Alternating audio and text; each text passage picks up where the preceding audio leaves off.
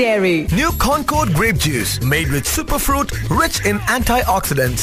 Radio ആക്റ്റീവിൽ fresh song ആയിട്ട് ഇപ്പൊ നമ്മൾ കേട്ടത് ദുൽഖർ സൽമാന്റെ ഏറ്റവും പുതിയ ചിത്രമായ ചാർലി എന്ന ചിത്രത്തിന് വേണ്ടി മാൽഗുഡി ശുഭ ആലപിച്ച ഗാനമാണ്. Stay tuned you are listening to Radio Active ഞാൻ കഴിഞ്ഞ മണിക്കൂറിൽ തന്നെ പറഞ്ഞു തുടങ്ങായിരുന്നു. ഒരു ടിപ്പും കൊടുത്തിട്ടുണ്ടായിരുന്നു ടീച്ചറൊക്കെ കൊടുത്തിട്ടുണ്ടായിരുന്നു. സിനിമയുടെ ടീസറിനേക്കാൾ വലിയൊരു ടീസറാണ് ഞാൻ കൊടുത്തിട്ടുണ്ടായിരുന്നത്. ഞാൻ പറഞ്ഞ ടീസർ എന്തായിരുന്നു എന്ന് ചോദിച്ചാൽ ഒരു പക്ഷേ മലയാള സിനിമയിൽ വലിയ കണ്ണുമായി കടന്നു വന്ന ഒരു നായകൻ. അദ്ദേഹം അത് മലയാള സിനിമയിൽ ഒരുപക്ഷെ എല്ലാവരും ആഗ്രഹിക്കുന്ന ഒരു ഡ്രീം പ്രോജക്റ്റുമായി മലയാള സിനിമയിൽ എൻട്രി ലഭിച്ചു. പിന്നീട് അങ്ങോട്ട് കുറേയധികം ചിത്രങ്ങൾ. ഞാൻ ഗൂഗിൾ ചെയ്യാതെ തന്നെ കണ്ടുപിടിച്ച കുറേ രഹസ്യങ്ങളാണ് ഞാൻ പറയാൻ പോകുന്നത്. അൻപത്തി അഞ്ചിലധികം ചിത്രങ്ങൾ അഭിനയിച്ച് ടു തൗസൻഡ് ഫിഫ്റ്റീൻ ഒരു ബെസ്റ്റ് ഇയർ ആയിട്ട് നിൽക്കുന്ന ഒരു നടൻ ആരാണെന്ന് ചോദിച്ചപ്പോൾ തന്നെ നല്ല റെസ്പോൺസ് ആയിരുന്നു. എല്ലാവരും കറക്റ്റ് ആയിട്ട് പ്രഡിക്റ്റ് ചെയ്തു. സൈജു കുറുപ്പ്. അപ്പോൾ സൈജു കുറുപ്പാണ് ഇന്ന് റേഡിയോ ആക്റ്റീവിൽ നമ്മോടൊപ്പം ജോയിൻ ചെയ്യുന്നത്. അപ്പോൾ welcome to Radio Active once again കാരണം വൺസ് അഗെയിൻ എന്ന് പറയാൻ കാരണം ഏകദേശം രണ്ട് വർഷം മുൻപ് റേഡിയോ ആക്റ്റീവിൽ ജോയിൻ ചെയ്തിട്ടുണ്ടായിരുന്നു അല്ലേ? നയന്റീൻ എയ്റ്റി ത്രീ എന്ന ചിത്രത്തിന്റെ ഒരു പ്രൊമോഷനുമായി ബന്ധപ്പെട്ടാണ് അന്ന് അന്ന് ഇവിടെ വന്നിട്ടുണ്ടായിരുന്നത്. അന്ന് ഞാൻ ഓർക്കുന്ന ഒരു കാര്യം കാരണം സൈജു കുറുപ്പ് എന്ന നടനെ ഞാൻ ഏറ്റവും ആദ്യമായിട്ട് കാണുന്നത് അന്നായിരുന്നു. ആ മറ്റൊരു വ്യക്തി കൂടി എന്റെ ഒപ്പം ജോയിൻ ചെയ്യുന്നുണ്ട്. ഹെഡ്ഫോൺ ഇല്ലാത്തതുകൊണ്ട് ഫീഡ്ബാക്ക് പോലും ഇല്ലാതെ. പക്ഷെ നമ്മൾ ഫ്രണ്ട്സിന് അങ്ങനെയാണ്. ചില സമയത്ത് ഹെഡ്ഫോൺ കൊടുക്കാതെയും നമ്മൾ വെൽക്കം ചെയ്യും. വെൽക്കം ജെയ്സ് ജെയ്സ് എന്ന് പറയുന്നത് ഇപ്പോൾ ഹിറ്റ് എഫ് എമ്മിന്റെ വളരെ ക്ലോസ് ഫ്രണ്ടായി ഒരുപക്ഷെ ഇവിടെ സെലിബ്രിറ്റീസ് ഒക്കെ വരുന്ന സമയത്ത് അവരോടൊപ്പം നമുക്ക് സ്റ്റുഡിയോയിൽ അവരെ നമ്മുടെ ലിസണേഴ്സിന് വേണ്ടി പരിചയപ്പെടുത്താൻ അല്ലെങ്കിൽ അവരുടെ ശബ്ദം കേൾക്കാനായിട്ട് ഒരു അവസരം ഉണ്ടാക്കി തരുന്ന ജെയ്സനും ഒരു ഹാർട്ടി വെൽക്കം ഇല്ല മറന്നില്ല. ഞാൻ ഒരു ടീസർ കൊടുത്തിട്ട് അതിനൊരു മറുപടി കൊടുക്കണല്ലോ എനിക്ക്. അതുകൊണ്ടായിരുന്നു. അത്രയും വലിയൊരു റെസ്പോൺസിബിലിറ്റി ആയിരുന്നു. അപ്പൊ സൈജു കുറുപ്പ് എന്ന നടനെ ഏറ്റവും ആദ്യം കാണുന്ന സമയത്ത് നമ്മൾ ഇങ്ങനെ ഒരു ഫ്രണ്ട്ലി ആയിട്ടുള്ള ഒരു വ്യക്തിയായിട്ട് തോന്നില്ലായിരുന്നു ജെയ്സ്. അപ്പോൾ നയന്റീൻ എയ്റ്റി ത്രീ എന്ന ടീം മൊത്തത്തിൽ വന്നിരിക്കുമ്പോൾ സിനിമയെക്കുറിച്ചുള്ള ബാലപാഠങ്ങൾ മാത്രം പഠിച്ചു തുടങ്ങി എന്നെ സംബന്ധിച്ച് വല്ലാത്തൊരു അന്താളിപ്പായിരുന്നു. അതിനുശേഷം ഞാൻ എല്ലാവരും കൊണ്ട് ഒരു ഒരു ഐസ് ബ്രേക്കിംഗ് സെഷൻ വേണ്ടെന്ന് വെച്ചിട്ട് പാൻട്രിയിൽ പോയി. അവിടെ ചെന്നപ്പോഴാണ് ഞാൻ ചോദിച്ചു ആർക്കൊക്കെ കോഫി വേണം? ആർക്കൊക്കെ ടീ വേണം? വളരെ ഫോർമൽ ആയിട്ടൊരു ക്വസ്റ്റ്യൻ ചോദിച്ചു. അപ്പൊ ഉത്തരം ഞാൻ പ്രതീക്ഷിച്ചത് ഏ കുഴപ്പമൊന്നുമില്ല. നമുക്ക് ടീയും കോഫിയും വേണ്ട. എന്ന് പറയുന്നതിന് പകരം ഒരാൾ ഷുഗർ ഇല്ലാതെ മിൽക്ക് ഇല്ലാതെ ഒരു ടീ. ഇവിടെ ലൈറ്റ് ആയിട്ടുള്ള ഒരു കോഫി ഞാൻ എന്ത് ചെയ്യും എന്നറിയാതെ ഞെട്ടിത്തെരിച്ചിരുന്നപ്പോ സൈജു മുന്നോട്ട് വന്നിട്ട് പറഞ്ഞു നമുക്കൊരു ഐഡിയ ഉണ്ട്. നമുക്ക് എല്ലാവർക്കും ഒരേ ടൈപ്പ് ചായ ഉണ്ടാക്കിയിട്ട് നമുക്ക് ആർക്കൊക്കെ ചോദിക്കുന്നു? അവരുടെ പ്രിഫറൻസ് അനുസരിച്ച് സെർവ് ചെയ്യാം. അവരൊക്കെ വിശ്വസിച്ചോളും എന്ന് പറഞ്ഞു. അപ്പൊ ശരിക്കും പറഞ്ഞാൽ എനിക്ക് അത്ഭുതമായി അത്രയും ഫ്രണ്ട്ലി ആയിട്ട് ഡീൽ ചെയ്ത ഒരു വ്യക്തിയാണ്. അപ്പോൾ അതുകൊണ്ട് തന്നെ ഞാൻ വളരെ കംഫർട്ടബിൾ ആണെന്ന്. അപ്പോൾ ശരിക്കും നേരത്തെ പറഞ്ഞതുപോലെ തന്നെ ഒരു ഡ്രീം എൻട്രി ആയിരുന്നു. അല്ലെ? ഹരിഹരൻ എന്ന സംവിധായകന്റെ പ്രോജക്റ്റിൽ രണ്ട് പുതുമുഖങ്ങളെ ഇൻട്രൊഡ്യൂസ് ചെയ്യുന്നു. അങ്ങനെ സൈജു കുറുപ്പ് എന്ന നടൻ എത്തുന്നു മലയാള സിനിമയ്ക്ക്. അതിനുശേഷം ഇങ്ങോട്ട് നോക്കുകയാണെങ്കിൽ ഒട്ടനവധി ചിത്രങ്ങൾ. എല്ലാ വർഷവും മിനിമം ഒരു ഫോർ ടു ഫൈവ് മൂവീസ് ചെയ്തിട്ടുണ്ട്. അല്ലെ? ഇപ്പൊ ദ ടൂ തൗസൻഡ് ഫിഫ്റ്റീൻ ഒരു നല്ല വർഷം എന്ന് പറയേണ്ടി വരും. ഒരു പക്ഷേ സൈജുനോട് ചോദിച്ചു കഴിഞ്ഞാൽ അങ്ങനെ ആയിരിക്കില്ല മറുപടി. കാരണം ഒരു ഒരു ഫിലിം ഇൻഡസ്ട്രിയിൽ ഒരു ബ്രേക്ക് കിട്ടിയ അതെ ശരിയാണ്. എന്റെ എന്റെ ഏറ്റവും നല്ല വർഷം എന്ന് ഞാൻ വിശേഷിപ്പിക്കാൻ ആഗ്രഹിക്കുന്നത് രണ്ടായിരത്തി പന്ത്രണ്ട് ആ വർഷമാണ്. ട്രിവാൻഡ്രം ലോഡ്സ് എന്ന് പറഞ്ഞ വി കെ പി സംവിധാനം ചെയ്ത അനൂപ് മേനൻ എഴുതിയ ആ സിനിമയിൽ എനിക്കൊരു ബ്രേക്ക് കിട്ടി. ഒരുപാട് നാൾ ഞാൻ വെയിറ്റ് ചെയ്തിരുന്ന ഒരു ബ്രേക്ക് ആയിരുന്നു സിനിമയിൽ വന്നിട്ട് ഒരു ആറ് വർഷം ഏഴ് വർഷം കഴിഞ്ഞിട്ട് എനിക്ക് അങ്ങനത്തെ ഒരു ബ്രേക്ക് കിട്ടുന്നത്. ആൾക്കാർക്ക് എന്റെ കഥാപാത്രം ഇഷ്ടപ്പെടുന്നതൊക്കെ. അപ്പൊ അത് രണ്ടായിരത്തി പന്ത്രണ്ടിലാണ് കിട്ടിയത്. പക്ഷേ താങ്കൾ പറഞ്ഞ പോലെ രണ്ടായിരത്തി പതിനഞ്ച് ഇപ്പം നമ്പർ ഓഫ് മൂവീസ് നോക്കുകയാണെങ്കിൽ ഞാൻ നമ്പർ ഓഫ് മൂവീസ് കുറച്ചധികം ചെയ്തിട്ടുണ്ട്. എനിക്ക് ഈ എല്ലാ സിനിമകളിലും വ്യത്യസ്തമായ അതൊരു ക്ലീഷ്യ വേർഡ് ആണെങ്കിൽ പോലും വ്യത്യസ്തമായ കഥാപാത്രം തന്നെയാണ് എനിക്ക് കിട്ടിയതും. എനിക്ക് ഒരു ശരിക്കും പറയുകയാണെങ്കിൽ രാജമേറ്റ് യാഹുവിൽ ഞാൻ കുഞ്ചാക്കോ ബോബിന്റെയും ആസിഫ് അലിയുടെ അച്ഛനായിട്ട് വരെ അഭിനയിച്ചു. അതായത് അത്രയും വാരിഡ് ആയിട്ടുള്ള ക്യാരക്ടേഴ്സ് എനിക്ക് കിട്ടിയത്. തീർച്ചയായും തീർച്ചയായും. അതെന്തായാലും പിന്നെ അത് മാത്രമല്ല ഇപ്പൊ ജെയ്സ് പറയുകയാണെങ്കിൽ ഇപ്പൊ അദ്ദേഹത്തിന്റെ ചിത്രങ്ങൾ സൈജു ഭയങ്കര താങ്കൾ എന്നൊക്കെ വിളിച്ചപ്പോൾ ഭയങ്കര ഗ്യാപ്പ് ഫീൽ ചെയ്തു. ഐസ് ബ്രേക്കിംഗ് സെഷൻ ഒക്കെ കംപ്ലീറ്റ് പോയൊരു ഫീലാണ് ഞാൻ നിൽക്കുന്നത്. എന്റെ പേര് സിന്ധു. ഞാൻ എന്നെ തന്നെ ഇൻട്രൊഡ്യൂസ് ചെയ്യാൻ വിട്ടുപോയി. ഏ? പേര് അറിയാം. അല്ല പെട്ടെന്ന് താങ്കൾ എന്ന് കേട്ടപ്പോൾ ഞാനും ഒരു ഒരു സി എം ആണോ എന്റെ മുന്നിൽ ഇന്റർവ്യൂ ചെയ്യാനായിട്ട് ഇരിക്കുന്നതെന്ന് എനിക്കൊരു സംശയം തോന്നി. എനിവേ ഇപ്പൊ നോക്കുകയാണെങ്കിൽ ഇപ്പോ ഈ ഒരു ഇപ്പോഴത്തെ ഒരു ട്രെൻഡ് അത് ശരിക്കും സൈജുവിന് ഒരു പക്ഷെ ഫീൽ ചെയ്യുന്നുണ്ട്. പത്ത് വർഷമായി. പക്ഷെ കഴിഞ്ഞ രണ്ട് വർഷങ്ങൾക്കിടയിൽ വല്ലാത്തൊരു മാറ്റം ഫീൽ ചെയ്യുന്നുണ്ട് അല്ലെ ഇൻഡസ്ട്രിയിൽ സാധാരണഗതിയിൽ ഇപ്പോൾ ഒരു സീരിയസ് ക്യാരക്ടേഴ്സ് ചെയ്യുന്ന വ്യക്തിക്ക് അതേപോലുള്ള ക്യാരക്ടേഴ്സ് മാത്രം കിട്ടുന്നു. അല്ലെങ്കിൽ വില്ലൻ വേഷം ചെയ്യുന്നവർക്ക് അതുപോലുള്ള. പക്ഷെ ഇപ്പൊ നോക്കുകയാണെങ്കിൽ ആർക്കും ഏത് ടൈപ്പ് ഓഫ് ക്യാരക്ടേഴ്സും കിട്ടാം. അതായത് പ്രൂവ് ചെയ്യാനുള്ള ഒരു സ്പേസ് കൂടുതലായിട്ട് തോന്നുന്നുണ്ട്. ശരിയാണോ അത്? എന്തുകൊണ്ടാണ് അങ്ങനെ ഒരു ഒരു മാറ്റം വന്നത് മലയാളം സിനിമ? തീർച്ചയായും ഈ ഒരു മാറ്റം ഉണ്ടാവേണ്ടതായിരുന്നു അതുണ്ടായി. അത് എനിക്ക് തോന്നുന്നത് രണ്ടു വർഷമല്ല ഒരു നാലഞ്ച് വർഷമായിട്ട് പതുക്കെ പതുക്കെ അത് മാറി. ഇപ്പൊ ഒരു ഇപ്പം സിന്ധു പറഞ്ഞ പോലെ ഒരു വളരെ വ്യക്തമായിട്ടുള്ള ഒരു മാറ്റം നമ്മുടെ മുമ്പിലുണ്ട്. അതിന്റെ കാരണം ഏറ്റവും ആദ്യം തിയേറ്റർ ഓണേഴ്സിനെയാണ് നമ്മൾ അവരോടാണ് നന്ദി പറയേണ്ടത്. അതിന്റെ കാരണം അവർ തിയേറ്റേഴ്സ് റിനോവേറ്റ് ചെയ്തു. കുറച്ചുകൂടെ ആൾക്കാർക്ക് വന്നിട്ട് എന്താണ് സൗകര്യത്തോടു കൂടിയും കംഫർട്ടബിൾ ആയിട്ടും എന്താണ് ഒരു മൂവി വാച്ച് ചെയ്യാനുള്ള ഒരു ഒരു അവസരം കിട്ടുന്നുണ്ട്. പണ്ട് ഈ ക്യൂവിൽ വേർത്ത് നിന്നിട്ട് പിന്നെ അകത്ത് ചെല്ലുമ്പോഴത്തേക്കും ചിലപ്പോൾ എ സി വർക്ക് ചെയ്യില്ല. സീറ്റ് ഈ പറഞ്ഞ പോലെ വുഡൻ സീറ്റ് അല്ലെങ്കിൽ കീറി പറഞ്ഞ സീറ്റ് ഇങ്ങനെയൊക്കെയുള്ള കുറെ പ്രശ്നങ്ങളുണ്ടായിരുന്നു. പക്ഷേ അതൊക്കെ മാറ്റി തിയേറ്റർ ഓണേഴ്സ് ഈ പറഞ്ഞ പോലെ റിനോവേറ്റ് ചെയ്ത് മൊത്തം ഒരു അറ്റ്മോസ്ഫിയറെ ചേഞ്ച് ആക്കി. അതാണ് ഏറ്റവും ഫസ്റ്റ് പോയിന്റ് അതുകൊണ്ട് തന്നെയാണ് ഇപ്പം ഓഡിയൻസ് കൂടുതൽ സിനിമ കാണാൻ വേണ്ടി വരുന്നതും. അതോടുകൂടി നമ്മുടെ pirated C D D V D പ്രൊഡക്ഷനും ഒരു പരിധി വരെയും ഇല്ലാണ്ടായിരിക്കും ആൾക്കാർ ക്വാളിറ്റി എന്റർടൈൻമെന്റ് ആണ് അവർക്ക് വേണ്ടത്. ഒരു പത്ത് രൂപയോ ഇരുപത് രൂപയോ ഇപ്പം ടിക്കറ്റ് റേറ്റ്സ് കൂട്ടിയെന്ന് വെച്ച് അവർക്ക് പ്രശ്നമല്ല. അവർക്ക് ക്വാളിറ്റിയാണ് ആവശ്യം. ഇപ്പം ഞാൻ ആക്ച്വലി ചേർത്തല എന്ന് പറഞ്ഞൊരു സ്ഥലത്തേക്കാണ് ബിലോങ് ചെയ്യുന്നത്. ചേർത്തല പോലത്തെ ഒരു ചെറിയ ടൗൺ അവിടെയും എന്റെ എന്റെ സ്ഥലം കുറച്ചുകൂടെ ഇന്റീരിയർ ആണ്. പൂച്ചാക്കൽ എന്ന് പറഞ്ഞൊരു സ്ഥലമാണ്. അവിടുന്ന് ഇപ്പോഴും ആൾക്കാർ എഴുപുന എന്ന് പറഞ്ഞ സ്ഥലം അല്ലെങ്കിൽ എറണാകുളത്ത് വന്നിട്ട് സിനിമകൾ കാണുന്നുണ്ട്. അല്ലെങ്കിൽ ചേർത്തലേ പോയി. ചേർത്തല ഞങ്ങളുടെ അവിടെ നിന്ന് ഒരു പതിനഞ്ച് കിലോമീറ്റർ ദൂരെയാണ് ആ ടൗൺ അവിടെ പോയി ആൾക്കാർ കാണുന്നുണ്ട്. ഞാൻ സിനിമ വന്ന സമയത്തൊരു വളരെ മോശം അവസ്ഥയായിരുന്നു. ആൾക്കാർ തിയേറ്ററിൽ പോകാത്ത അവസ്ഥയും പിന്നെ ഈ pirated C D D V Ds വന്ന സമയവും. അപ്പം ഞാൻ ഞാൻ- ഞാൻ തന്നെ കേട്ടിട്ടുണ്ട്. എന്റെ ഞാൻ സിനിമ വരുന്നതിന് മുമ്പ് അവിടെ ഞങ്ങളുടെ നെയ്ബേഴ്സ് വളരെ അഭിമാനത്തോടെ പറയുമായിരുന്നു മമ്മൂട്ടിയുടെ പുതിയ പടം കണ്ടു കേട്ടോ. നമുക്ക് ഡി വി ഡി കിട്ടി. അത് ഭയങ്കര അഭിമാനത്തോടെ പറഞ്ഞിരുന്നു. അല്ലെങ്കിൽ മോഹൻലാലിന്റെ പുതിയ സിനിമ കണ്ടു ദിലീപിന്റെ പുതിയ സിനിമ കണ്ടു. വീട്ടിൽ ഇരുന്ന് കണ്ടെന്ന് പറയുന്നത് ഭയങ്കര അഭിമാനമായിരുന്നു. പിന്നെ ആ സിനിമയിൽ വന്നതിന് ശേഷം പിന്നെ അവർക്കൊരു ചെറിയ പേടിയാണ്. അപ്പം പിന്നെ ആ പറച്ചിൽ എന്റെ അമ്മയോടൊക്കെ നിർത്തി.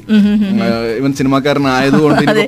പൈറേറ്റഡ് കിട്ടിയെന്ന് പറഞ്ഞു കഴിഞ്ഞാൽ എങ്ങാനും പോലീസിൽ ഇൻഫോം ചെയ്ത് നമ്മൾ ജയിലിലാവോ അല്ലെങ്കിൽ പിടിക്കപ്പെടുമോ എന്നുള്ളത് പിന്നെ മറ്റൊരു കാര്യം ഞാൻ നോട്ടീസ് ചെയ്തിട്ടുള്ള കാര്യം ഒരു പക്ഷേ പണ്ടൊക്കെ സൂപ്പർ സ്റ്റാർ മെഗാ സ്റ്റാർസ് ചിത്രങ്ങൾക്ക് കിട്ടുന്ന ഒരു അക്സെപ്റ്റൻസ് അല്ലെങ്കിൽ അത് എക്സിബിറ്റ് ചെയ്യാനായിട്ട് എക്സിബിറ്റേഴ്സ് തയ്യാറാകുന്നതിനേക്കാൾ ആ ഒരു ട്രെൻഡും മാറിയിട്ടുണ്ട്. ഇപ്പോൾ ഒരു പക്ഷേ ഒരു ഹൈ എൻഡ് അല്ലെങ്കിൽ സൂപ്പർ സ്റ്റാർ അല്ലാത്ത ചിത്രങ്ങൾ നല്ല മൂവീസ് ആണെങ്കിൽ രണ്ട് കൈയും നീട്ടി സ്വീകരിക്കുന്ന അല്ലെങ്കിൽ അതിനൊരു പ്രോമിനൻസ് കൊടുക്കാൻ ശ്രമിക്കുന്ന എക്സിബിറ്റേഴ്സിന്റെ എണ്ണം കൂടിയിട്ടുണ്ട്. ഇപ്പൊ ഇതിഹാസം എന്ന ചിത്രം നോക്കുകയാണെങ്കിൽ അല്ലെ? പ്രോമിനന്റ് ആയിട്ടുള്ള ആക്ടേഴ്സോ ആക്ട്രസോ ഒന്നും ഉണ്ടായിരുന്നില്ല. പക്ഷെ ചിത്രം ഹിറ്റ് ആവുന്നത് ഈ പറഞ്ഞ പോലെ അവർക്ക് എക്സിബിറ്റ് ചെയ്യാൻ ഒരു സ്പേസ് കിട്ടുമ്പോഴാണ്. ആ ഒരു മാറ്റം ഡെഫിനറ്റ്ലി നമുക്ക് ഒരിക്കലും ഒരു അഞ്ചു വർഷം മുമ്പ് ഇതിഹാസ പറഞ്ഞ അതുപോലത്തെ ഒരു പടം ചിലപ്പം ഇവിടെ വിജയിക്കാൻ സാധ്യതയില്ലായിരുന്നു.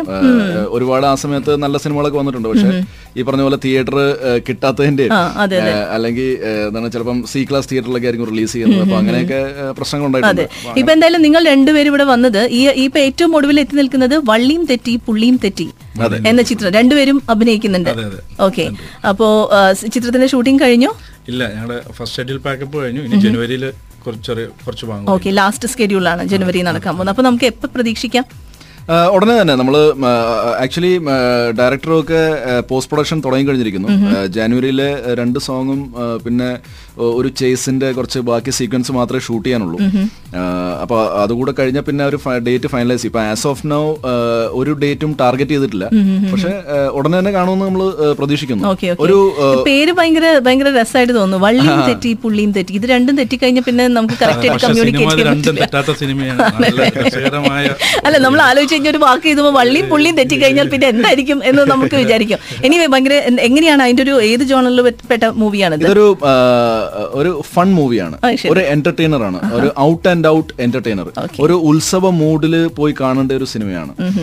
ഇതിന്റെ കഥ പറയാൻ വേണ്ടിയിട്ട് ഇതിന്റെ സംവിധായകൻ ഋഷി ശിവകുമാർ എന്ന് പറഞ്ഞ എനിക്ക് തോന്നുന്നത് ഇരുപത്തഞ്ച് വയസ്സ് ചിലപ്പം അദ്ദേഹത്തിന് കാണുള്ളൂ. ഋഷി പല ആക്ടേഴ്സും പറഞ്ഞു കേട്ടായിരുന്നു. പിന്നെ എന്റെ കയ്യിലും കഥ വന്ന് പറഞ്ഞപ്പം ഋഷിയുടെ ഒരു സ്റ്റൈൽ എങ്ങനെയാണെന്ന് വെച്ചാൽ ഇതുവരെയായിട്ട് ഞാൻ കുറച്ച് പടങ്ങൾ ചെയ്തിട്ടുണ്ട്. അപ്പൊ ഇതുവരെയായിട്ട് ഒരു ഡയറക്ടറും ആ, രീതിയിൽ കഥ പറഞ്ഞിട്ടില്ല. അദ്ദേഹം സ്ക്രിപ്റ്റുമായിട്ട് വന്നു. രണ്ട് സ്പീക്കർ ഉണ്ട് ലാപ്ടോപ്പ് ഉണ്ട് ഈ സ്പീക്കർ ലാപ്ടോപ്പിൽ കണക്ട് ചെയ്തിട്ടുണ്ട്. കഥ പറയും. ഐ മീൻ സ്ക്രിപ്റ്റ് വായിക്കുവാണ്. അപ്പൊ ഓരോ സിറ്റുവേഷൻ അനുസരിച്ച് ഈ ബാക്ക്ഗ്രൗണ്ട് സ്കോർ വരെയും അവർ ഓൾറെഡി പ്രിപ്പയർഡ് ആണ്. അതെ അതെ അതെ എന്നിട്ട് അത് പ്ലേ ചെയ്യും. അപ്പൊ നമുക്ക് ഓട്ടോമാറ്റിക്കലി നമ്മളെ മൂഡിലേക്ക് എത്തുവാണ്. അപ്പൊ അതൊരു ഭയങ്കര ഡിഫറെന്റ് ആയിട്ടുള്ള ഒരു എക്സ്പീരിയൻസ് ആയിരുന്നു ഈ സ്റ്റോറി കേൾക്കുന്നതിൽ ഷൂട്ട് ചെയ്യുമ്പോഴും ഷൂട്ട് ചെയ്യുമ്പോഴും അതുപോലെ ബാക്ക്ഗ്രൗണ്ട് മ്യൂസിക് ഇട്ടുകൊണ്ട് തന്നെയാണ് ഷൂട്ട് ചെയ്യുന്നത് അപ്പൊ നമ്മുടെ നടപ്പ് വരെ നമുക്ക് പ്ലാൻ ചെയ്യാം. അതാണ് മ്യൂസിക് അത് അത്ര രസകരമായിട്ട് പുതിയ ഡയറക്ടേഴ്സ് വരുമ്പോൾ അത്രയും ഹോംവർക്ക് ചെയ്തിട്ടാണ് അല്ലെ? കാരണം എന്താ വെച്ചാൽ നിങ്ങളെ പോലുള്ളവർ കൺവിൻസ് ചെയ്യണല്ലോ. ഞങ്ങളുടെ ചിത്രങ്ങളിൽ എന്തിനു അഭിനയിക്കണം എന്ന് കൺവിൻസ് ചെയ്യാന്നുള്ളത് വലിയൊരു ടാസ്ക് ആണ്. അപ്പോൾ നിങ്ങൾക്ക് രണ്ടുപേർക്കും എങ്ങനെയാണ് ഒരു ഒരു കോമഡി ക്യാരക്ടേഴ്സ് ആണോ? അത്രയും റിവീൽ ചെയ്യാലോ അല്ലെ? അത്തരം കാര്യങ്ങളൊക്കെ എന്റെ കഥാപാത്രം ഫൺ പ്ലസ് കോമഡി പ്ലസ് കുറച്ച് വേറെ ഏരിയസ് ഒക്കെ അത് കവർ ചെയ്യുന്നുണ്ട്. അത് ഏത് ഏരിയ ഇപ്പൊ പറയാൻ ഞാനിപ്പോ. പറയുന്നില്ല. പക്ഷെ ഡെഫിനറ്റ്ലി ഫണ്ണി എന്താണ് സീക്വൻസസ് ഉണ്ട് സിനിമയിൽ പലരുടെയും ഫണ്ണി സീക്വൻസസ് ഉണ്ട്. ഒരുപാട് ഇഷ്ടപ്പെടും ആൾക്കാർക്ക്. അത് ഗ്യാരണ്ടിയാണ് അതിന്റെ കാരണം എന്ന് വെച്ചാൽ ഒരു കമേഴ്ഷ്യൽ സിനിമയ്ക്ക് വേണ്ട എന്തൊക്കെ ആണ് ഇൻഗ്രീഡിയൻസ് ഈ ഇൻഗ്രീഡിയൻസ് ഒക്കെ ചേർത്തിട്ട് ആണ് ഈ സിനിമ എന്താണ് പ്രൊഡ്യൂസ് ചെയ്യപ്പെടുന്നത്. ഒരു നല്ല പ്രൊഡക്ഷൻ ടീമാണ് ഇത് പ്രൊഡ്യൂസ് ചെയ്യുന്നത്. അച്ചാപ്പ് ഫിലിംസ് ആണ് പ്രൊഡ്യൂസ് ചെയ്യുന്നത്. ഫൈസൽ ഭായ് എന്ന് പറഞ്ഞ അദ്ദേഹമാണ്. ക്ലീറ്റസ് ചെയ്തു ശരി. ഓക്കെ ജെയ്സനും ഈ പറഞ്ഞ പോലെ കോമഡി ക്യാരക്ടർ ആണോ? കോമഡി ക്യാരക്ടർ അല്ല പക്ഷേ ഇത് എന്നെ പോലെ തന്നെ നല്ലവനായ ഒരു മനുഷ്യന്റെ രണ്ടുപേരുടെ കണ്ണ് കാണുമ്പോൾ എങ്ങനെയാണ് ഈ കോമഡി ക്യാരക്ടേഴ്സ് കൊടുക്കാൻ തോന്നുന്നത്.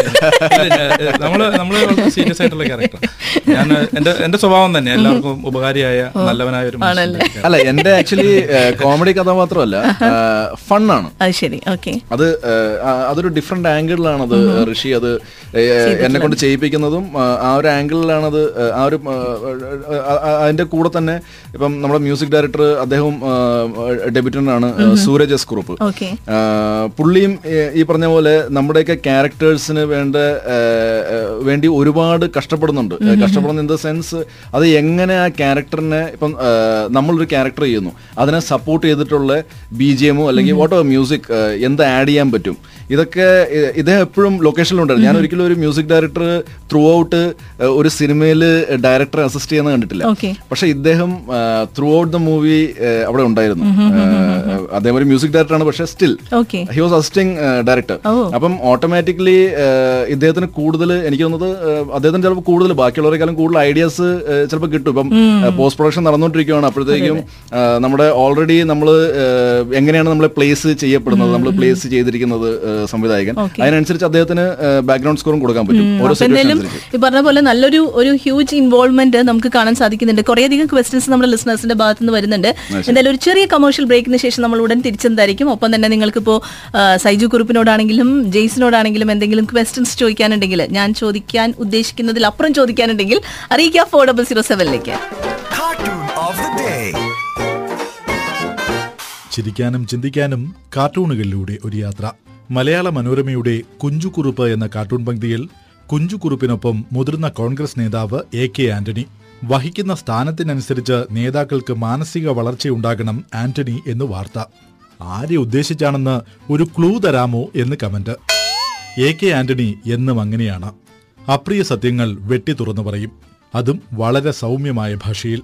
മറ്റു പല രാഷ്ട്രീയക്കാരും ഉപയോഗിക്കുന്നത് പോലെയുള്ള കടുത്ത പദങ്ങൾ അദ്ദേഹം ഉപയോഗിക്കാറില്ല.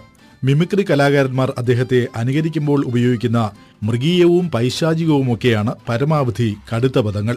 പക്ഷേ വാക്കുകൾ സൗമ്യമായി സഭ്യമായി ഉപയോഗിക്കാനും അത് കൊള്ളേണ്ടിടത്ത് എങ്ങനെ നന്നായി കൊള്ളിക്കണം എന്ന കാര്യത്തിലും മറ്റ് നേതാക്കൾ അദ്ദേഹത്തെ കണ്ടു പഠിക്കണം എടുക്കുമ്പോൾ ഒന്ന് തൊടുക്കുമ്പോൾ പത്ത് കൊള്ളുമ്പോൾ ആയിരം എന്ന മട്ടാണ് എ കെ ആന്റണിയുടെ വാക്കുകൾ. കഴിഞ്ഞ ദിവസം വിദ്യാഭ്യാസ മേഖലയിൽ കടുത്ത അഴിമതിയാണെന്ന് അദ്ദേഹം തുറന്നടിച്ചിരുന്നു. മുമ്പും അഴിമതിക്കെതിരെ അദ്ദേഹം രംഗത്ത് വന്നിരുന്നു. അന്ന് അത് പലരുടെയും ഉറക്കം കെടുത്തുകയും ചെയ്തു. സ്കൂൾ പ്രവേശനം മുതൽ അധ്യാപക നിയമനം വരെ അഴിമതി നിറഞ്ഞു നിൽക്കുകയാണെന്നാണ് എ കെ ആന്റണി വ്യക്തമാക്കിയത്. സംഭാവന എന്ന പേരിലുള്ള നിർബന്ധമായ പിരിവാണ് നടക്കുന്നതെന്നും അദ്ദേഹം തുറന്നു പറഞ്ഞു. അഴിമതി നടത്തുന്നവർ ഭരണ സ്വാധീനമുള്ളവരാണെന്ന് കരുതി അവർക്കെതിരെ മുഖം തിരിഞ്ഞു നിൽക്കുന്നത് ഭീരുത്വമാണെന്നും എ കെ ആന്റണി ചൂണ്ടിക്കാട്ടുകയും ഉപദേശിക്കുകയും ചെയ്തു. എ കെ ഫോർട്ടി സെവൻ പോലെ എ കെ ആന്റണിയുടെ ഫയറിംഗ് തുടരുന്നതിനിടയിലാണ് നേതാക്കളെക്കുറിച്ചുള്ള അദ്ദേഹത്തിന്റെ പരാമർശം. വഹിക്കുന്ന സ്ഥാനത്തിനനുസരിച്ച് നേതാക്കൾക്ക് മാനസിക വളർച്ചയുണ്ടാകണം. അല്ലാത്തവർ അപകടകാരികളാണെന്നാണ് എ കെ ആന്റണിയുടെ നിലപാട്. ഇരിക്കുന്ന കസേരയുടെ മഹത്വം നിയമനത്തിന് കോഴ അപകടകാരി ഇങ്ങനെ പലതും കൂട്ടി വായിച്ചാൽ വരികൾക്കിടയിലൂടെ വായിക്കാവുന്ന ഒരു പേരുണ്ട്. പക്ഷേ ആന്റണിയുടെ വാക്ശരങ്ങൾ വന്ന് തറച്ചത് പലരിലും പല രീതിയിലായിരുന്നു. അവരിൽ പലരും ചിന്തിച്ചത് ഇങ്ങനെയായിരുന്നു? ഇത് എന്നെ ഉദ്ദേശാണ്. എന്നെ തന്നെ ഉദ്ദേശാണ്. എന്നെ മാത്രം ഉദ്ദേശാണ്.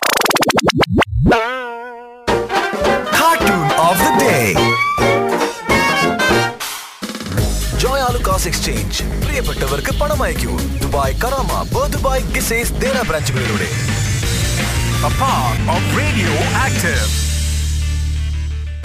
Hit 96.7 FM. A part of Arabian Radio Network. ARN. At the center of innovation.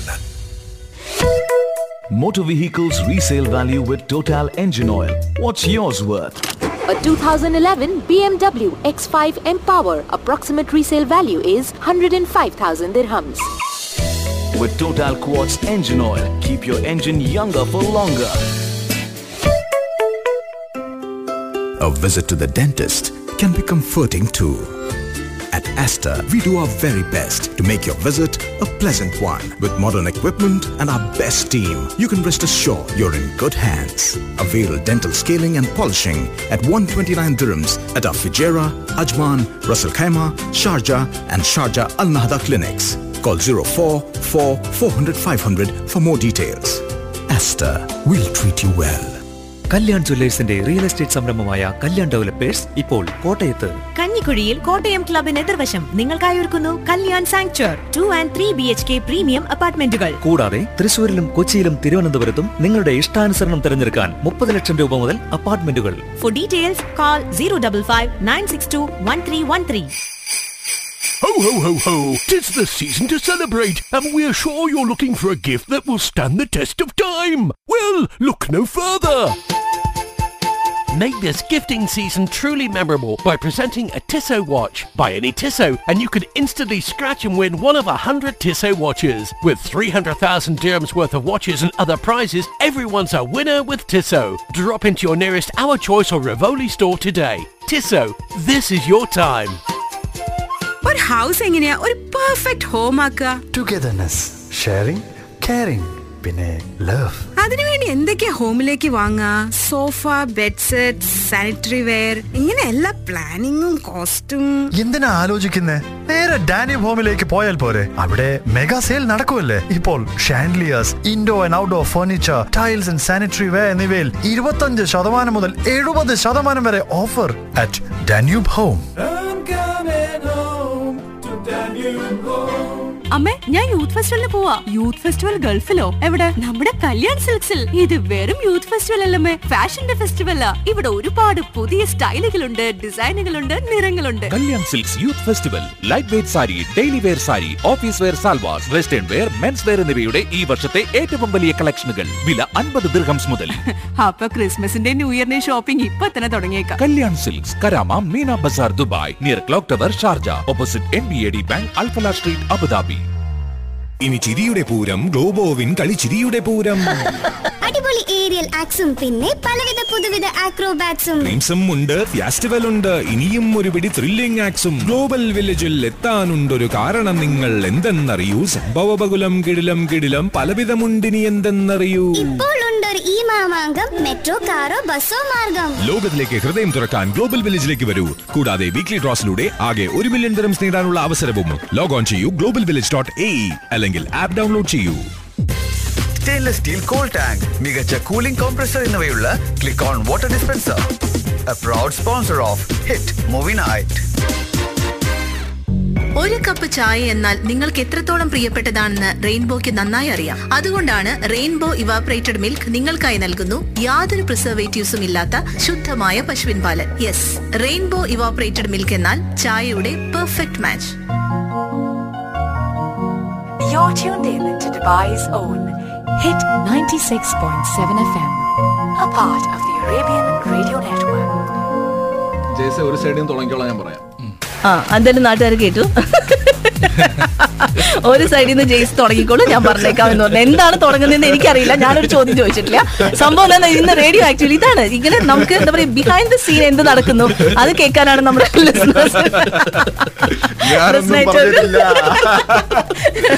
ലിസ്ണേഴ്സിന് ഏറ്റവും കൂടുതൽ താല്പര്യം. ഇപ്പൊ എല്ലാവരും വിചാരിക്കുന്നത് എന്താണ് ജെയ്സ് ഒരു ഒരു സൈഡിൽ നിന്ന് തുടങ്ങാൻ പോകുന്നതെന്നാണ്.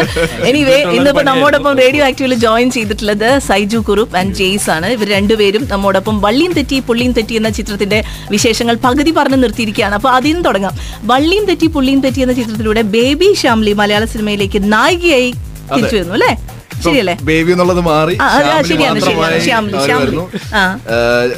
കുഞ്ചാക്കോയുടെ കൂടെ തന്നെയാണ് അവരുടെ ചേച്ചിയും ബേബി ശാലിനി നിന്ന് ശാലിനിയായി മാറി ആദ്യമായിട്ട് മലയാളം പടം ചെയ്തത്. അങ്ങനെ ശ്യാമിലി വരുന്നു. അതാണ് ഏറ്റവും വലിയ? ഹൈലൈറ്റ് പിന്നെ. ഡെഫിനറ്റ്ലി അതൊരു നിമിത്തമാണ് അവരെ സംബന്ധിച്ച്. പിന്നെ ഇതിനകത്ത് അത്യാവശ്യം കുറച്ച് പുതുമുഖങ്ങളും അഭിനയിക്കുന്നുണ്ട്. പിന്നെ ഒരുപാട് സീനിയർ ആക്ടേഴ്സും ഉണ്ട്. ഒരു ഫുൾ ഒരു എന്താണ് ബാലൻസ്ഡ് ടീമാണ് വലിയൊരു ക്രൂ ആണ് ഇപ്പൊ നമ്മുടെ ക്യാമറമാൻ കുഞ്ഞുണ്ണി എസ് കുമാറാണ്. എസ് കുമാർ സാറിന്റെ മകനാണ്. അങ്ങനെ യങ്സ്റ്റേഴ്സിന്റെ ടീമാണ്. അതായത് ടെക്നീഷ്യൻ സൈഡിൽ മൊത്തം യങ്സ്റ്റേഴ്സ്. ആക്ടേഴ്സിലാണ് ഈ പറഞ്ഞ പോലെ ഏജ് ഉള്ള കഥാപാത്രത്തിന് ആ ഏജിലുള്ള അതിനനുസരിച്ചുള്ള ആക്ടേഴ്സ്. ഞാൻ നേരത്തെ പറഞ്ഞ പോലെ ക്യാരക്ടറിന് എത്ര ഏജ് ഉണ്ട് എന്റെ കഥാപാത്രത്തിന് ഇരുപത്തൊന്നാണ് അത്രേ ഉള്ളൂ. അതാണ് ഏജ് നിങ്ങൾ പ്രതീക്ഷിച്ചത്? ഇരുപത്തി ആറ് അത് പ്രായമാകുമ്പോ. ഓ പ്രായമാകുമ്പോ. Okay okay. എന്തായാലും ക്യാരക്ടർ എത്രത്തോളം മനസ്സിലേക്ക് വന്നു എന്നുള്ളത് ഈ ഒരു ആവേശത്തിൽ നിന്ന് മനസ്സിലാവുന്നുണ്ട് സിന്ധു എന്റെ ക്യാരക്ടറിന്റെ പേര് ഒരു ഹൈലൈറ്റ് ആട്ടോ ബജ്രംഗൻ എന്നാണ്.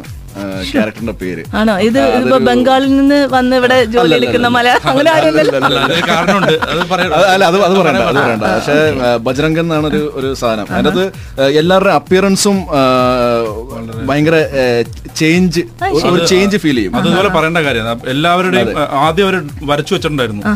ഗെറ്റപ്പുകൾ സംഭവമാണ്. അല്ല ഒരു സ്റ്റോറി ബോർഡ് അങ്ങനെ ഫുൾ ഫുൾ സെറ്റപ്പിലാണ് ഇവർ കഥ പറയാൻ വേണ്ടി വരുന്നത്. നമ്മൾ പെട്ടെന്ന് നമ്മൾ ഇതായി പോകും. നമ്മൾ ഹോളിവുഡ് സിനിമയാണ് ഇനി ചെയ്യാൻ പോകുന്നത്? അല്ല ഫുൾ സെറ്റപ്പ് ആണ്. ഞങ്ങൾ ഇതൊക്കെ അനുസരിച്ച് പ്രതീക്ഷിക്കും കേട്ടോ. പ്രതീക്ഷിക്കണം. അങ്ങനെ ഇനിഷ്യൽ കളക്ഷൻ അതെ അതെ അതെ. ഇതിനകത്ത് ഒരുപാട് ആക്ടേഴ്സ് ഇപ്പം കുഞ്ചാഗോപനാണ് ഹീറോ.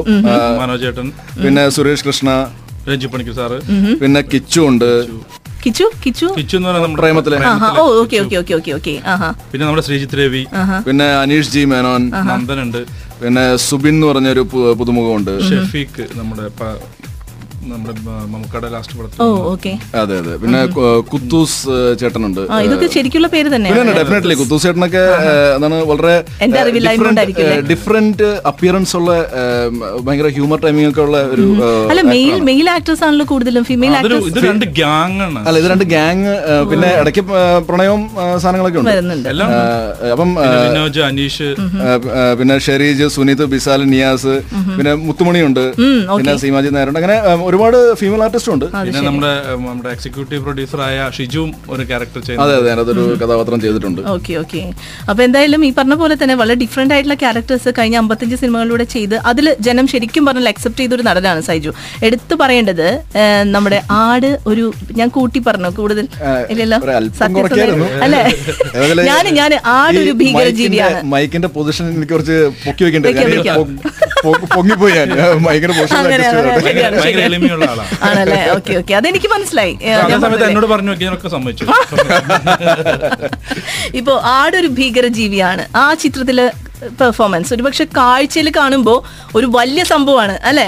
കാരണം എന്തിനും തയ്യാറുള്ള ഭയങ്കര ചങ്കൂറ്റുള്ള വ്യക്തി. പക്ഷെ ആ ഡയലോഗ് ഡെലിവറി ഒക്കെ ശരിക്കും ഒരുപക്ഷെ ഡയറക്ടർ വിചാരിക്കുന്ന ആ ഒരു ലെവലിലേക്ക് തന്നെ കൊണ്ടുവരാനായിട്ട് സൈജു കുറുപ്പിന് സാധിച്ചു. ഒരു സംശയമില്ലാത്ത കാര്യമാണ്. ഇപ്പൊ ലുക്ക ചുപ്പിയുടെ കാര്യം പറഞ്ഞിട്ടുണ്ട് കേട്ടോ ഇവിടെ കുറെ അധികം പേര്. ലുക്ക ചുപ്പിയുടെ പെർഫോമൻസ് ആ അതെ അതെ അതെ ഫാദർ സേവിയ അത് ശരിക്കും പറഞ്ഞാൽ ആ തുടക്കത്തിൽ വന്ന് ആ ലോഹ ഊരി വെച്ച് ഉള്ള ഒരു ആ ഒരു ഷിഫ്റ്റ് ഒക്കെ ഭയങ്കര നാച്ചുറൽ ആയിട്ട് ഫീൽ ചെയ്തു. കാരണം ഇപ്പൊ പ്രീസ്റ്റ് ആണെങ്കിലും ആരാണെങ്കിലും ഫ്രണ്ട്സിന്റെ ഇടയിൽ അവരാരാണോ ആ ഒരു ലെവലിലേക്ക് വരുന്ന ആ ഒരു ട്രാൻസിഷൻ ഒക്കെ കറക്റ്റ് ആയിട്ട് ചെയ്തിട്ടുണ്ടായിരുന്നു. ഇപ്പോ ഇനിയിപ്പോ ഞാൻ ചോദിക്കുകയാണ് ഇപ്പോ ഈ ഒരു സിനിമ അല്ലാതെ ഇനിയിപ്പോ ഏതാണ് ചെയ്തുകൊണ്ടിരിക്കുന്ന വർക്ക് ഞാൻ ഇനിയിപ്പോ റിലീസ് ആകാൻ പോണ സിനിമകളുടെ ഒന്ന് മാൽഗുഡി ഡേയ്സ് അനൂപ് മേനൻ നായകനായിട്ട് അഭിനയിച്ച് അത് പക്ഷെ ഷൂട്ടിംഗ് ഷൂട്ടിംഗ് കഴിഞ്ഞു. ഉടനെയാണ് റിലീസ് ഉണ്ട്. മൂന്ന് സംവിധായകരാണത് സംവിധാനം ചെയ്തിരിക്കുന്നത്. അതൊരു റെക്കോർഡാന്ന് തോന്നുന്നു മൂന്ന് പേര്. ഇപ്പം നമ്മൾ ഇരട്ട സംവിധായകരെ കണ്ടിട്ടു പക്ഷെ മൂന്ന് പേര് ട്രിപ്ലെറ്റ്സ് സംവിധാനം ചെയ്യുന്നു. വിശാഖ് വിനോദ് പിന്നെ പിന്നെ ഒരാളും കൂടെ. ഒരു മൂന്ന് ബ്രദേഴ്സ് ആണ് ഇത്. മുരട്ട സംവിധായകരാണ്. അതെ മുരട്ട. അപ്പം അതാണ് ഒരു ഹൈലൈറ്റ് പിന്നെ അതുകൂടാണ്ട് ബേസിക്കലി രണ്ട് കുട്ടികളെ ബേസ് ചെയ്തിട്ടുള്ള ഒരു കഥയും കൂടിയാണ്. ഇത്.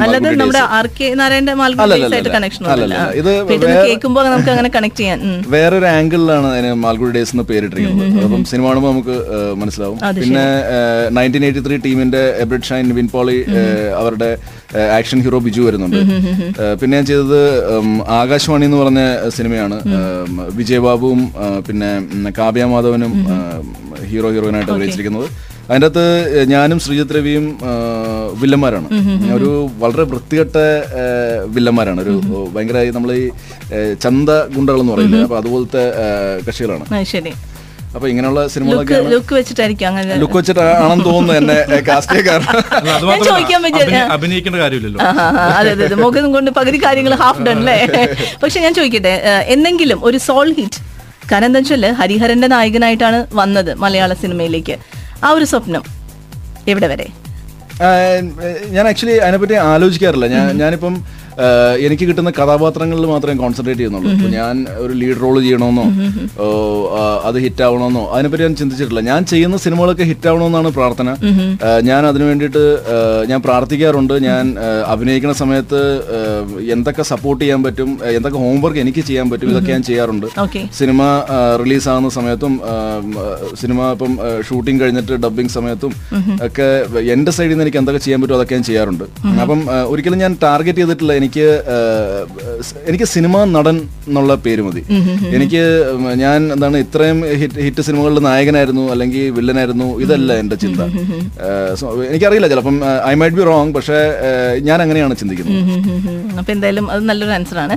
ഞാൻ ഒരു കുറച്ച് കുറച്ച് റാൻഡം ക്വസ്റ്റ്യൻസ് ചോദിക്കുകയാണ്. ആത്മാർത്ഥമായിട്ട് ഉത്തരം പറയണം കേട്ടോ?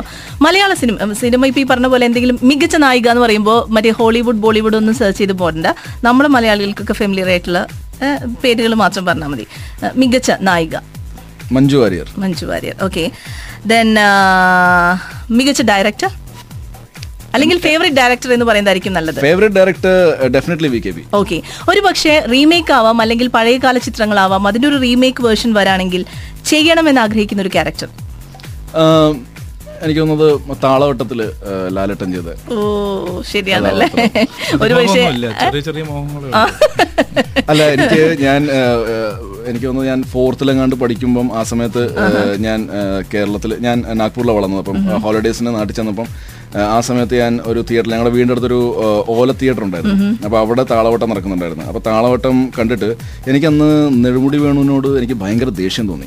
ആ ദേഷ്യം എനിക്ക് കുറേ ആ? അതിന്റെ കാരണം എന്ന് വെച്ചാൽ ലാലേട്ടനെ അദ്ദേഹമാണ് അതിന്റെ അകത്ത് കൊല്ലുന്നത്. പക്ഷെ അതൊരു മേഴ്സി കില്ലിംഗ് ആയിരുന്നു. അദ്ദേഹത്തിന് ആ കഥാപാത്രത്തിനുള്ള സ്നേഹം കൊണ്ടാണ്. പക്ഷെ എന്റെ അന്നത്തെ എന്താണ് പ്രായം വെച്ചിട്ട് എനിക്ക് അദ്ദേഹത്തിനോട് ദേഷ്യം വന്നു എനിക്ക് എന്റെ ചിന്ത എന്ന് വെച്ചാൽ കോമലാണ്. ഒന്നും ചെയ്യാൻ പറ്റില്ല. പക്ഷെ ജീവനുണ്ടല്ലോ. അപ്പൊ എന്നെങ്കിലും മോഹൻലാൽ? നമ്മുടെ ഫേവറേറ്റ് നടൻ അതെ അതെ അതെ അതെ തീർച്ചയായിട്ടും. പിന്നെ ഒരു കാര്യം ചോദിക്കാനുള്ളത് ഞാനിങ്ങനെ ആലോചിച്ചുകൊണ്ടിരുന്നു പെട്ടെന്ന് മറന്നുപോയി.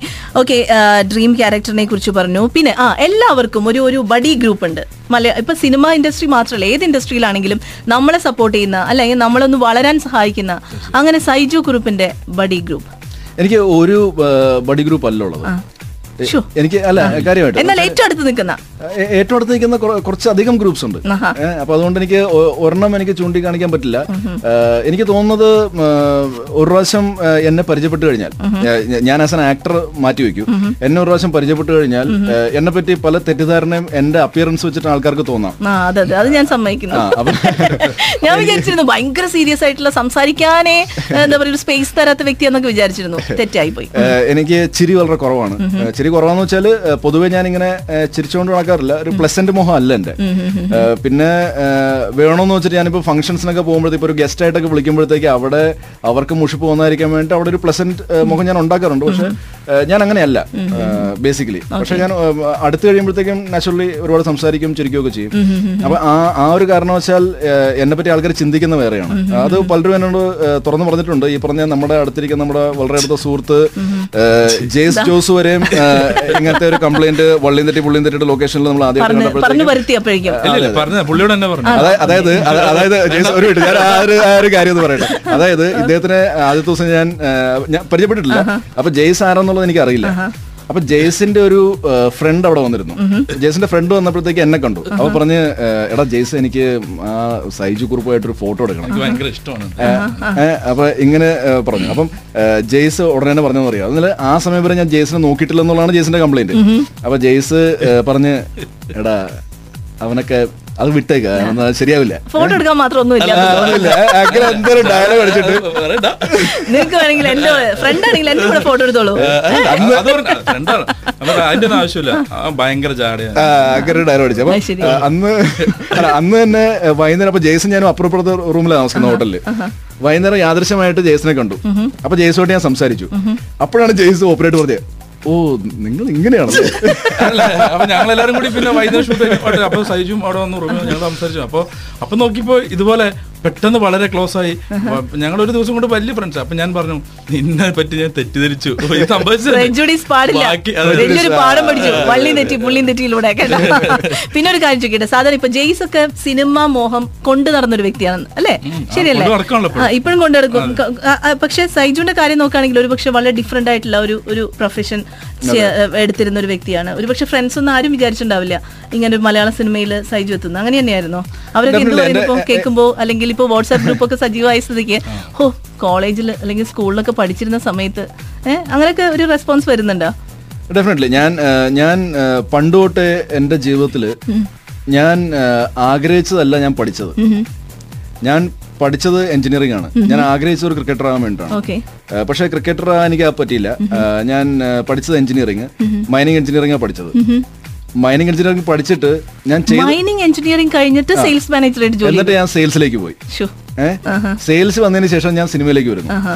അപ്പൊ ഇത് ആ ഫുൾ അതായത് എക്സ്ട്രീംസ് ആണ്.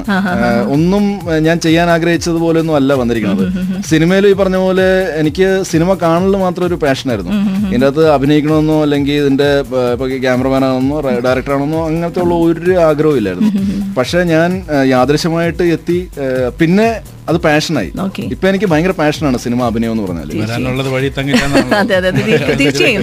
ഈ പറഞ്ഞ പോലെ ചില സമയത്ത് അറിയാതെയായിരിക്കും നമ്മളൊരു വഴിക്ക് എത്തുക. അവിടെയും ഒരു കമ്മിറ്റ്മെന്റും ഡെഡിക്കേഷൻസ് ഉണ്ടെങ്കിൽ നമ്മൾ വിചാരിക്കുന്ന ഒരു ഒരു ഹൈറ്റ്സിലെത്തും ഒരു സംശയമില്ലാത്ത കാര്യമാണ്. എന്തായാലും താങ്ക്സ് അലോട്ട് കാരണം ഇന്ന് കുറേയധികം മെസ്സേജസ് വന്നുകൊണ്ടിരിക്കുന്നു ഈ പറഞ്ഞ പോലെ കുറെ ക്വസ്റ്റ്യൻസും ഞാൻ അതൊക്കെ കടമെടുത്തിട്ടാണ് പല ക്വസ്റ്റ്യൻസും ചോദിച്ചത്. അപ്പോൾ ഇനിയും അങ്ങോട്ട് ഉയരങ്ങളിലേക്ക് രണ്ടുപേരും എത്തട്ടെ. ഇപ്പോൾ ഇപ്പൊ സൈജു ഇനിയും വരുമ്പോൾ ഇനിയും കുറച്ചും കൂടി ഫ്രണ്ട്ലി ആയിട്ടുള്ള സൈജു കുറിപ്പിന് നമ്മുടെ ലിസണേഴ്സിന് കേൾക്കാൻ സാധിക്കട്ടെ എന്ന് വിഷയുന്നു ഇനി നമുക്കൊരു കോൺടെസ്റ്റ് നമ്മൾ ഉദ്ദേശിക്കുന്നുണ്ട്. സൈജു ഇതുവരെ ചെയ്തിട്ടുള്ളതിൽ കുറെ എല്ലാ സിനിമകളും നമുക്ക് പ്രിയപ്പെട്ടതായിരിക്കും. പക്ഷേ ഏറ്റവും മനസ്സിനോട് അടുത്ത് നിൽക്കുന്ന ഒരു ക്യാരക്ടർ പറയാം. ആ ക്യാരക്ടർ ഏത് ചിത്രത്തിലേതാണെന്ന് കണ്ടുപിടിക്കാനുള്ള ചാൻസ് ആണ് നമ്മുടെ ലിസണേഴ്സിനെ കൊടുക്കാൻ. പോകുന്നത്. ഓക്കെ അപ്പൊ കുറച്ച് ടഫ് ആയിട്ടുള്ള കാര്യം ചോദിക്കണേ വെറുതെ. ചോദിച്ചോളൂ ചോദിച്ചോളൂ. അപ്പൊ ഇഷ്ടപ്പെട്ട ഒരു ക്യാരക്ടർ പറയാ. ആ പേരാണ് ഞാൻ പറയുന്നത് ആ ഒരു ക്യാരക്ടർ ഏത് ചിത്രത്തിലേതാണ് എന്നുള്ളതാണ് നമ്മൾ ലിസണേഴ്സ് കണ്ടുപിടിക്കേണ്ടത്. ഓക്കെ അപ്പൊ നമ്മൾ വിന്നർ ആവുന്ന വ്യക്തിക്ക് എന്താ ലഭിക്കാന്ന് വെച്ചാൽ ക്ലിക്ക് ഓൺ മൂവി നൈറ്റ് നടക്കാൻ പോകുന്നുണ്ട് ഈ നെക്സ്റ്റ് വീക്കെൻഡ് അപ്പൊ അതിലേക്കുള്ള ഒരു കപ്പിൾ ഇൻവൈറ്റ് ആണ്. അപ്പൊ ആ കപ്പിൾ ഇൻവൈറ്റുമായി വരുന്ന വ്യക്തി ഏറ്റവും ആദ്യം ഓർക്കുക സൈജു കുറുപ്പിനെ ആയിരിക്കും അത് ചോദിച്ചോളൂ. എന്നെ ഇഷ്ടപ്പെടാത്തൊരു കപ്പിളാണെങ്കിൽ പോലും അങ്ങനെയില്ല അങ്ങനെയുണ്ടോ? നമ്മൾ ഇഷ്ടപ്പെടുത്തും. അതെ അതെ അതെ. ചോദിച്ചോളൂ ചോദ്യം ചോദിച്ചോളൂ. ഉണ്ണികേശവൻ. ഉണ്ണികേശവൻ ഓക്കെ. ഉണ്ണിക്കേശവൻ ആ, ഏത് സിനിമയിലെ കഥാപാത്രമാണ്? Okay okay okay. അപ്പോ സൈജു കുറുപ്പ് ചെയ്ത അല്ലെ അദ്ദേഹത്തിന്റെ മനസ്സിൽ ഇപ്പോ ഏറ്റവും പെട്ടെന്ന് ഓർത്തു വരുന്ന ഒരു ക്യാരക്ടറാണ്. അത്രയും ക്ലോസ് ആയിട്ടുള്ള ഒരു ക്യാരക്ടർ ആയിരിക്കണം ഉണ്ണി കേശവൻ എന്ന ക്യാരക്ടർ ഏത് ചിത്രത്തിലേതാണ് എന്നുള്ളതാണ് ക്വസ്റ്റ്യൻ കറക്റ്റ് ആൻസർ അറിയിക്കുക. ഫോർ ഡബിൾ സീറോ സെവനിലേക്ക് ഒരിക്കൽ കൂടി thank you so much Thank കാരണം നമ്മുടെ ലിസണേഴ്സിന് പാട്ട് പോലും കേൾപ്പിക്കാതെ നിങ്ങളുടെ കോൺവെർസേഷൻ കേൾപ്പിച്ചുകൊണ്ടിരിക്കുകയായിരുന്നു. അപ്പോൾ ഒരിക്കൽ കൂടി ജെയ്സ് താങ്ക്സ് അലോട്ട് ഇനിയും ഇതുപോലെ തന്നെ നമ്മുടെ പ്രിയപ്പെട്ട താരങ്ങളുമായി ഹിറ്റ് എഫ് എമ്മിലേക്ക് വരണം. തീർച്ചയായിട്ടും തീർച്ചയായിട്ടും അതുപോലെ ഞങ്ങൾ ഇത്രയും നേരം സഹിച്ച എല്ലാ പ്രേക്ഷകർക്കും നന്ദി സിന്ധുവിന് പ്രത്യേകിച്ചു നന്ദി എല്ലാ ശ്രോതാക്കൾക്കും നന്ദി see you next time Mitsubishi brings to you the end of year season's best buy. Purchase the UAE's favorite Mitsubishi by end of the year and get free insurance, free warranty, free service up to 50,000 kilometers, free tent and scotch guard. Also very low interest rate and